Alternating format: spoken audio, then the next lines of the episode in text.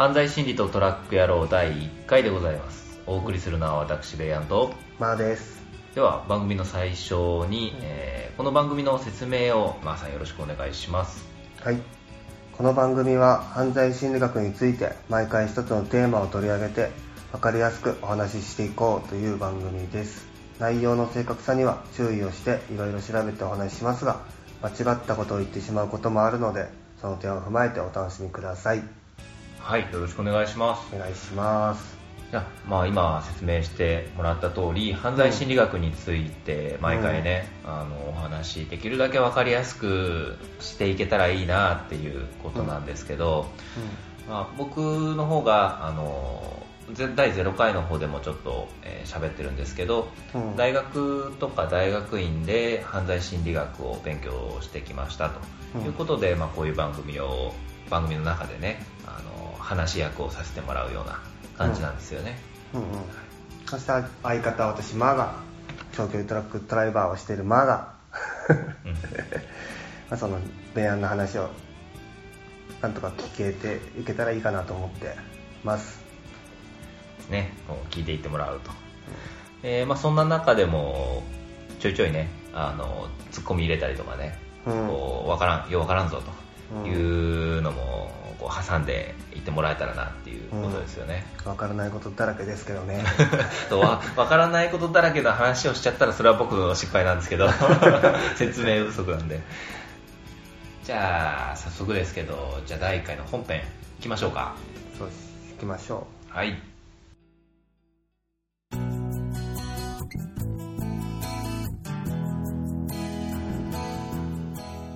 はい。では本編です。うんえー第1回っていうことであ何のお話をしようかなってちょっと迷ったんですが、えー第1回はまあタイトルに入ってる通り FBI と性的殺人っていうタイトルでテーマでいきたいなと思ってます、ううん。ちょっと一発目から若干重めの内容になるんですけどうん。最初にねちょっとそういう内容も入ってくるんでっていうことで苦手な方はもしかしたらご遠慮いただいた方がいいかもしれませんがうん。まずいなと思ったら止めてください。はい。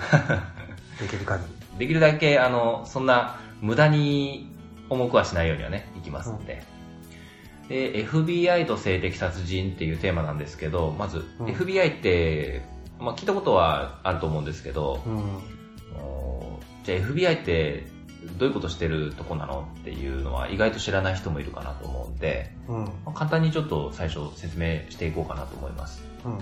えー FBI は日本語で言うと連邦捜査局っていうものの略で、 Federal Bureau of Investigation の略です。 Federal が連邦。で、 Bureau っていうのが、えー捜査局の局、なんかの組織、機関ですっていう意味で、 of Investigation っていうので、 Investigation が捜査。うんなんで、FBI、連邦政府の捜査局うんになってます。で、創設されたのが1908年です。えーアメリカの司法省、日本の法務省にあたるところに属している機関で、アメリカの複数の州にまたがるような犯罪を捜査するような組織です。でこの州っていうのが、まあ、アメリカの中にたくさんある、もう個別の国ぐらいの権限を持っているような地域なんですけど、まあ、その州、いくつかの州にもまたがるようなアメリカ結構全土にまたがるような犯罪を特に捜査しているような機関ですね。で、本部はワシントン DC にあって、えーまあ、職員はみんなもちろん公務員なんですけど、うん特に連邦公務員っていう、まあ、国家公務員みたいなのですね。で、その中でも特に犯罪捜査担当しているようなうん特別捜査官って呼ばれる人たちは、だいたい3分の1弱ぐらいって言われてます。あちなみに FBI の職員の数は2013年時点で、えー、大体3万5千人ぐらい言われてます。で、FBI 本部、さっきも言った通りワシントンにあるんですけど、そこの正面玄関にね、あの、FBI の紋章をかたどった盾があるんですよ。ちょっとかっちょいい感じなんですけど、その盾がね、えーっと、まあ、今回もそのお話のベースにしてるブログのみんなの犯罪心理学に今回の FBI と性的殺人を扱った記事も載っけてるんですけど、うん。えーその FBI の記事のところにね、ちょうど縦の画像を載っけていて、うん。で、まあ、そこの記事を見てもらうとですね、ちょうど縦が一部映ってるんですけど、うん。そこに FBI のモットーも刻まれてます。このモットーっていうのが、ちょうど F と B と I、FBI にえーちょっとなおなぞらえてというかね、うん。単語を当ててて、うん。F がフィデリティ、これは忠誠心うん。と、えー B が、えーブレイブリうんー。で勇敢さ。うん。で、最後の I がインテグリティっていうので誠実さ。うん。という忠誠心と勇敢さと誠実さ。それが FBI のモットーですよ、みたいなうん。風にこう縦に掲げてるんですね。へアメリカ結構こういうかっちょいいの好きだからね。うん。そうそうそう。恥ずかしげもなく乗っけるんだけど、うん。そう日本だとちょっとなかなかね、ここまでこう、キメキメにはできないかなっていう。うんうん探せばありそうだけどね。探せばあるかね。結構、消防団とか。ああ、消防団じゃないかな。に消防署？消防署最近ちょっとかっこいいよね、話それるけど。うんあの、消防署の、消防車？うん。なんか、ファイヤーファイターパーンって、なんかかっこよく、ロゴとか乗っかってたりするんだよね。マジ？うん。時々走ってんで横目で見ると。で、うんえっ、と、まあ、そういう、まあ、かっこいいモットーなんかを持ってる FBI なんですけど、うん。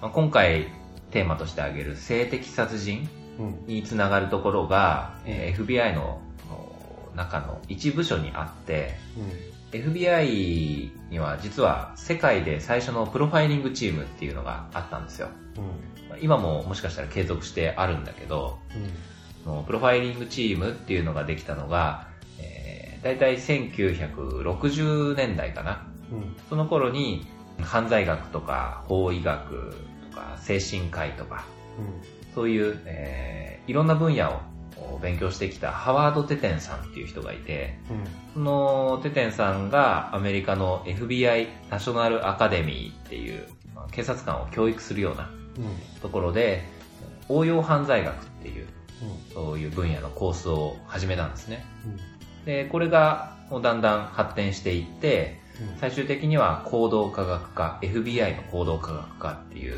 略して BSU って呼ばれるんだけど、うん。になって、このプロファイリングに関する本格的な研究をうん。始めたっていう、まあ、世界で初めてそういう研究を始めた組織だっていうふうに言われてるんですね。意外と最近だよね。そうすごい新しいね。そうそう、もうプロファイリング自体がすごい新しい技術で、うんこれも本当に、これが最初の最初なんで、意外と本当に新しい技術だねっていうのはありますよね。もうこの以前も、うん。この、なんていうの、心理学、うん。犯罪心理学のこういうチームはなかったの？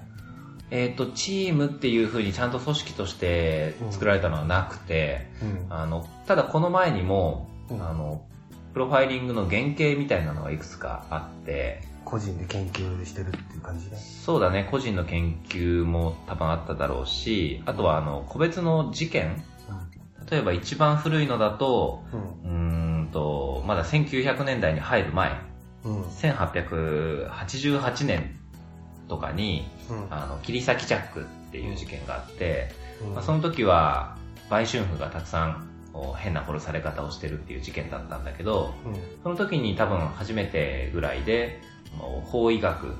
解剖とかも担当してたような人たちと、うんあとちょっと精神医学に近いような法病理学者とかっていう人たち、うんお医者さんだね、基本的には。そういうお医者さんたちとかが集まって、この犯人がどういう特徴を持ってるやつなのかっていうね、うんこの職業とか、あと、うんまあ収入もそうだけど、とか生活習慣、うん。動機とかね、そういう、あと精神状態も含めて、そういうのを初めてそのプロファイリングしたっていう風に言われてるのがあったりとか、あと、まあ、60年代よりちょっと前だったら、うん。マットボマー事件とかっていうのがあって、うん。これはアメリカだけど、うん。これもやっぱり精神科医の人たちが、うん人たちかな、ちょっと一人かもしれないけど、うん。この犯人のおパーソナリティ、うん。性格とか、あと、属性だよね。年齢とか性別とか。っていうのをいくつか推定してたりうん。するね。まあ大体お医者さんがやったまあ分析が多いんだけど、そうそう。そういう原型もあったりするね。ただ、やっぱりまとまって組織的にもう研究としてやったっていうのが FBI が一番最初っていう感じかな。うん、で、こういうまあチームができて、うん、で特にこの FBI が注目したのが性的殺人っていう犯罪なんだよね。うん、っていうのはアメリカで結構そういう特殊な殺人事件っていうのが、うん、えー、たくさん起きていて、まあ、その犯人たちが実際どういうなんていうのカテゴライズ、どういうグループに分けられるのかなとか、うん、典型的な特徴ってどういうのがあるのかなっていうのを、ちょっと一回整理してまとめようよっていう動きになったんだよね。で、そこで FBI が最初に提案したって言っていいと思うんだけど、殺人事件について秩序型と無秩序型っていう、二つのすごく有名な類型を提案したんだね。で、まあ、この秩序型、無秩序型っていうのが、それぞれあの犯人の特徴と行動の特徴っていうのをいくつか整理してまとめてるんだけど、ベースになってるのは FBI の中の人たちが、実際にそういう性的な殺人っていうのを犯した人たちに対して面接をして、その記録をベースに経験豊富なベテラン刑事たちがそういう分類をまとめてるんだけど、うん、ちなみに性的殺人って FBI が決めた定義だと、うん、証拠あるいは観察によって性的な要素を本質的に含むことが明らかな殺人。ちょっとわかりにくいね、硬くて。うん、要は、なんか性的な目的が、こう、現場から見える特徴とか、被害者の状態から見えるなっていうものを性的殺人っていうふうに分類してるんだね。うん、でまあ、具体的には、被害者がちょっと変わった服装を犯人にさせられてるとかね。うん、あと、何かしらこう性的な意味を持つポーズを取らされてるとかね。うんまあ、そういうような行動が現場で見られたやつということなんだけど、うん、で、じゃあ秩序型無秩序型っていうどういう特徴があるのっていうことなんだけど、まあ、簡単に言っちゃえば秩序型はすごく計画性が高くて被害者をコントロール支配するっていう意識が強く見えるような手口なんだね、うん、で、まあ、凶器を使ったりだとかあと死体をちゃんと隠蔽隠したりだとかっていう、まあ、証拠を残さないようにっていうのも気をつけてる。っていう手口の人たち、そういう秩序型に対して無秩序型っていうのが全然真逆の人たちで、行動としてはすごくあの計画性が低い、言ったら衝動的に勢いで殺人をやっていて、なので証拠とかも結構ボロボロ残しちゃうっていう手口の人たちなんだね。で、まあ、そういう手口の違いが結構細かくまとめられてるんだけど、うん、計画性高い低い以外にもね。で同じように犯人の特徴っていうのも、それぞれまとめられてて、秩序型の方だと、大体こういう性的殺人をする人は男、男性が多いんで、うん、長男のケースが多いとか、うん、あとは父親は割と安定した職に就いてることが多いとかね、うん、あとは、まあ、その本人が平均以上の知能レベル持ってるとか、あとは、なんだろうな、もう犯罪を犯してる時に、殺人をしてる時にすごく落ち着いてリラックスした状態でやってるとか、うん、あとは、まあ、証拠とか事件の捜査の状態とかもすごく気にしてるタイプなんで、うん、家宅捜索とかで犯人だ特定されて家を捜索されると大体自分の事件を報道してる新聞記事の切り抜きとかスクラップブックみたいなのが出てきたりするんだね、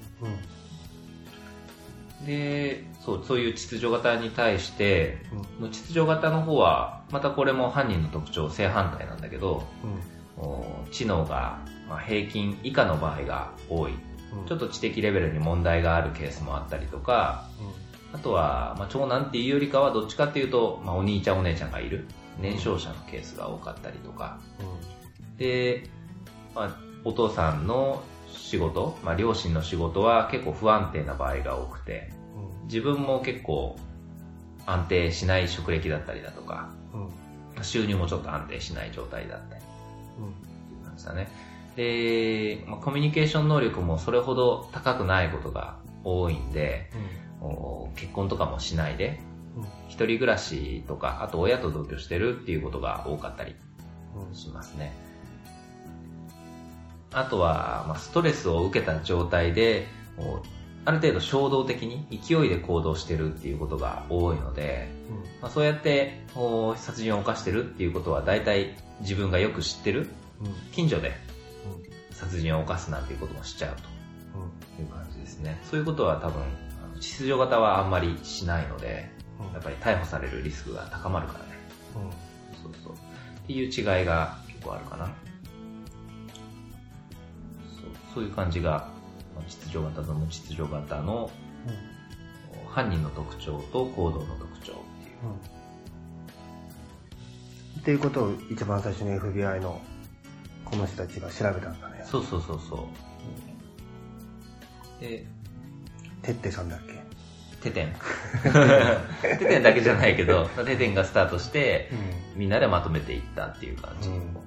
そうだね。実際、整理してまとめて発表されたのは、うん。もう、1980年代だね。うん。うん。うん。FBI が発行してるなんか雑誌みたいのがあって、うちらの生まれるちょっと前そうだね。そうそうそうそう。でバレちゃうけどね。そうだね。年齢がね。まあ年齢ぐらいいいけど。そうそう。まあなんでこういう分類してんのっていうのも一応使い道は考えてやってたみたいで、まあ犯人の特徴と行動の特徴っていうのがセットでね、うん。うん。こう整理できてれば、大体現場からさ、じゃあこれは無秩序型の現場だな、秩序型の現場だなっていうふうに分類できるわけじゃん。分類できると、そこから、じゃあ秩序型の犯人だったら、うんあこういう犯人だなっていう全体像をつかむうん。ための、お取っかかりとしてうん。使うっていう、まあ、使い方うん。のために、こういう分類を作ったっていうのもあるみたいだね。うん。実際結構今でも、うん最近までも殺人の捜査だと、お警察官が最初に現場を見るときのうん。お見方としてこういう2種類に分けて見るんだよっていうのは、うんまだ実際使われてるみたいで、うん。うん、そうそう。まあそれだけで犯人をもちろん捕まえるわけじゃないけど、うん。最初に現場を見る時の一個のそのメガネというか、うん。見方として重要だよっていうのがアメリカでは結構言われてるみたいだね。っていう感じで今回は、まあ、FBI うん。と性的殺人の、まあ、秩序型と無秩序型っていうね、うん。あの二つの分類についてちょっとお話ししてみたんですけど、どうですかね？どうでしたかね？いや、わかりやすかったと思うよ。あ本当に？また上から、ちょいちょい上からになっちゃうけれども。いやいや、そう。聞いてるだけの癖しやがっ大て。大丈夫だよ。これ録音してる？してるしてる。そう。うんあそうそう、聞いてるだけの癖しやがって、ちょいちょい上から目線になっちゃうけど、そんなことない。まああれでしょ、簡単に言うと、うん。計画犯とうん。突発的な行動でしょ？そうだね。うんうん。お兄ちゃんが計画的しやすい。弟が 突発的な行動を起こしやすいと。語弊があるけど、簡単に言うと、語り。弊があるけどねざっくりね。うん。まあ、取っかかりとして、うん。意外とこの心理学うん。のチームがうん。発足されたのが本当もう近年で、うん。へーっていう感じ？そうだね、最近でね。うん。心理学の方がもっと全然歴史古いんだけど、うん。あ、このプロファイリングチーム。プロファイリングの。の方がうん全然新しいね。うん。心理学っていうものができるよりは。うんうん。そうそうそう。そうだね。で、まあ、プロファイリングっていう意味でいくと、結構、あの、最近歴史は浅いんだけど、うんまあ、これから多分、あの、犯罪の原因の話とか、うん。そういう話していくと、多分、もしかしたらもっと古い研究もうん。中にはあったりするかもしれないね。うん。まあ今回はプロファイリングがベースの分類だったんで、うん。特にあの歴史が浅いやつ。うんって言っても、これから多分紹介していくような、あの、他の、まあ、殺人もあるし、うんあと、性犯罪とか、うんまあ、ストーカーとかいろいろあるけど、うんそういう研究は大体これよりは新しいけどね。うん。あの、もっと、なんだろう、これはすごく、うん。あの、臨床心理学に近いというか、経験が豊富な人たちが相談し合って作っていったもんだから、うん。もっと最近だとやっぱりデータが集めやすいっていうのもあって、うん。統計学とか使ってねデータ分析で分類を出していくとかっていう研究もあるんでうん。そういうのもこれからちょっとご紹介していこうかなとうん。思ってますじゃあまあこんな感じで第1回はえー本編締めてよろしいでしょうか？はい。はい。お疲れ様です。ありがとうございました。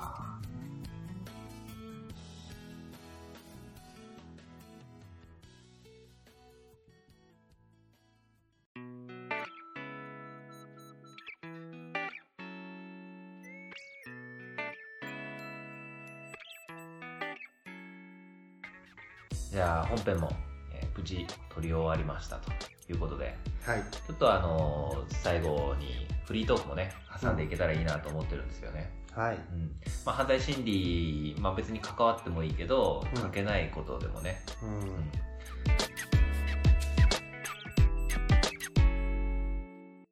で、まあ、ちょっと最初は関係あることなんだけどうん。あのーマー君があれじゃん、あのー今トラックドライバーだけどさうんもっと前は職人いろんな種類のやってたりもしたじゃん。うん。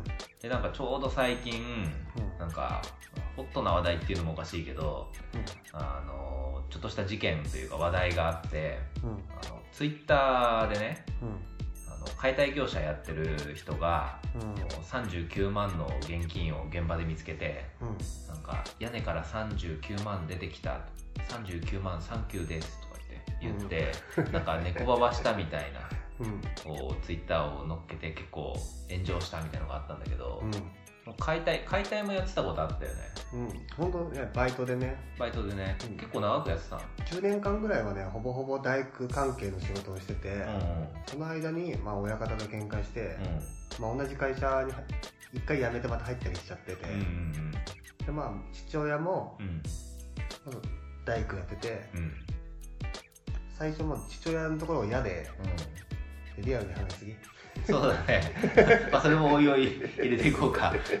で、まあまあそのさ解体はさ、うん。そのバイトって言ってたけどどれぐらいやってたの？1年もやってないの？もっとやってる？ずっとや1年合計で1年ぐらいやったかな。ほぼほぼバイトみたいな感じでやってたんだけどあ遊びで。いやなんか興味ある人もいるかなと思って、まあ、俺自身も興味あるんだけどその解体をやってる現場でさうん。こうやって現金とかが出てくるってそんなあるの？正直あるね。あるんだ。うん。ただそのさ本当にうん。正直現金でこの大金出てくることは本当にないと思うんだけど、うんちょいちょい小銭とかはやっぱりさあこのままねその住んでる人の衣類とかもうん。全部残っててああ一応ゴミってさうん。その生活衣類とかうん。その生活品とまた分けるんだよね、うんうんうん。解体で出てきたゴミの中でも分別すごい分別細かくて。え住んでる人の衣類とか入ってるってどういうこと？もう住んでる人がそのまま家自分が必要な火災道具だけを持って、うん。そんなことあんの？そうだよ。へえ。だから処分したいものは全て置いていくの。ああなるほどね。全てを空にして出ていくわけじゃないんだよね。ああそうなんだ。だからどうせ捨てるからみたいな感じで置いてくんだ。そう。やっぱさお年寄りをお母さんをおおじいちゃんおばあちゃんが住んでる家をうん。そのまま亡くなってう、ん。子供たち違うところに住んでる子供たちがさうんうん。そのままじゃあ解体してくださいって業者に頼むこともすごい多いじゃん、そうだね。うん、だからそのおばあちゃんの衣類とかもうん。そのまま処分してくださいって、まあ、大切なものは着物とかは持っていくと思うけどうんうん。それ以外はもうそのまま全部、まあ、あと高価な家電とかは持っていくと思うよ。うん。もちろん目につくものは。うん。それ以外はでも置いていくことの方が多いんだよね。うーんでまあ解体屋自体もうん。そういうのを分別して出さないと、うん。分別のお金高くなっちゃうからさ。一応ね全部分別するんだよ。ねうん。衣類は衣類って、中でやっぱ洋服とかも置いてあるからね小銭とかはすごいいっぱい出てくるぱいっていうかまあしょっちゅう出てくるうん。頻度がある。うん。中でなんかテレビの下にへそくりがあったり、っていうことはあるかな。うん。やっぱり本当に古い家を解体することが多いからおじいちゃんの戦争道具とかさうん。うんなんか骨董として価値があるものも出てきたりするんだよね。ああありそうなものね。骨董としてそれもうん持っていっちゃったりはすると思うんだよね。業者が？う 持ってっちゃうって何？猫ばばしちゃうってこと？んもうお客さんはそれを処分してくださいって言ってるからう自分は処分しなくちゃいけないんだけど、ん。うん。あそれを横領しちゃうってこと、うん。本来は多分いけない、そうだね。大手企業だったらもうない。うん。個人でやってるとこだったらあるかも。ああこれぐらいのケースは、わかんないだろうみたいな、うん。うん、大手だったらもっと縛りがしっかりしてるからできないようになってる。そうだね、基本的にどのゴミを出したってさうん。マニフェストが全部必要なんだよね、うん。まあ、実際そのマニフェストが必要なんだけど、うん。その、ね、洋服捨てた洋服の中からお金ができてそれをさ取ってもさうん。わからないじ実際はねうん。分かることはほとんどないだろうねそれで取っちゃうっていう人がいるんだ。うん。なるほど。多分この業者側としてもうん。処分することを請け負ってるだけだから、うん。そこから処分するものを取っちゃダメだと思うね。そうだね。で処分するからこっちもらっていいってことにはならない。ならないよね。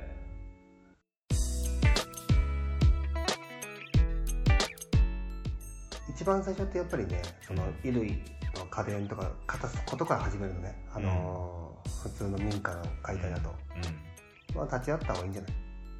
あああのー立ち会わないにしても、うん。まあ、すいませんお世話になりますぐらいさうんちょっとジュースとか持っていくなり。なるほど。そう。それぐらいしとくとちょっと義理ができるというか。うーん。気を使う。うんずっと立ち会ってるってさ、うん。向こうもあいつずっと見てるよみたいに思ってると思うの。そうだね。それをうん。ずっと見てるうん。理由付け、ああなるほどね。うん、いただ監視してるみたいなのだと気悪いからってことね。そうそうそうそう。ちょっと差し入れしたついでにいるみたいな。そうそうそうそう。なんか残っここにしないとていけないんだね。ましたかねみたいな。あーえ解体ってでも1日で終わんないんじゃないの家って。終わらないけど、うん。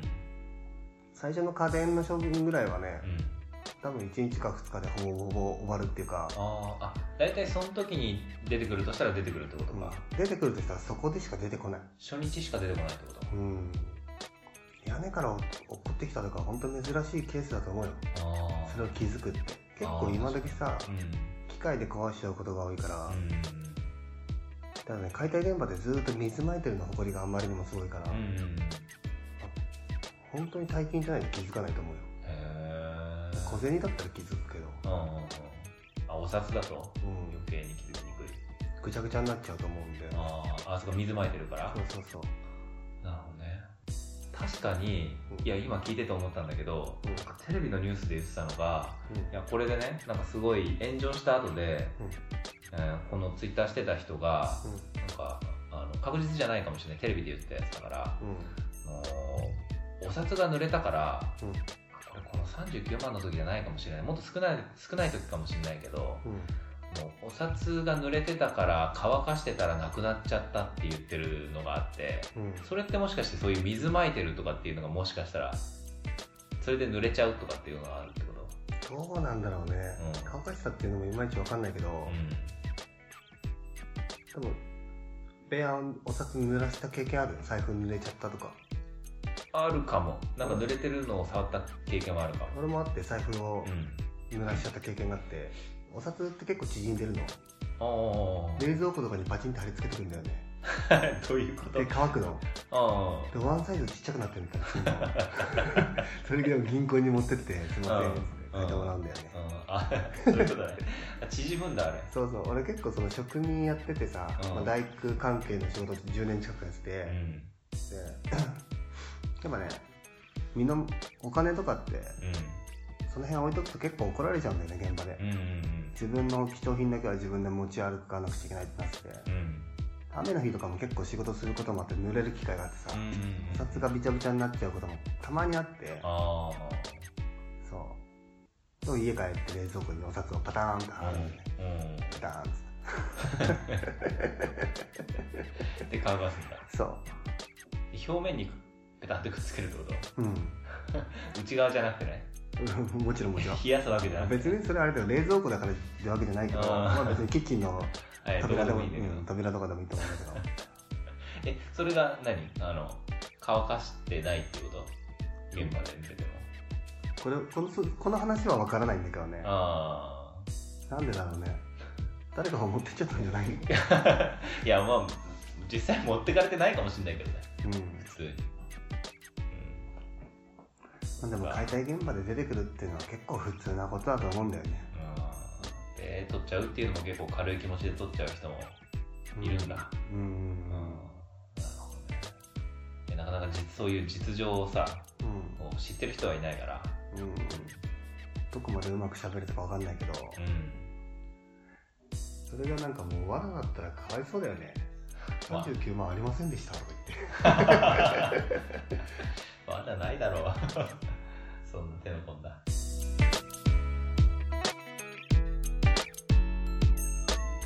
じゃあ最後に番組の告知まーさんお願いしますはーい。この番組は iTunes と YouTube で配信しています。また毎回お話のベースになるブログみんなの犯罪心理学にも更新アップしていきますので、よろしければキーワードみんなの犯罪心理学で検索していただければと思います。番組ではご感想、コメントも募集しています。またこんな話題を取り上げてほしいといったご希望も大募集中です。募集中ですよろしくお願いしますです。えー以上お送りしましたのは私ベイアンとまあです。バイバイ。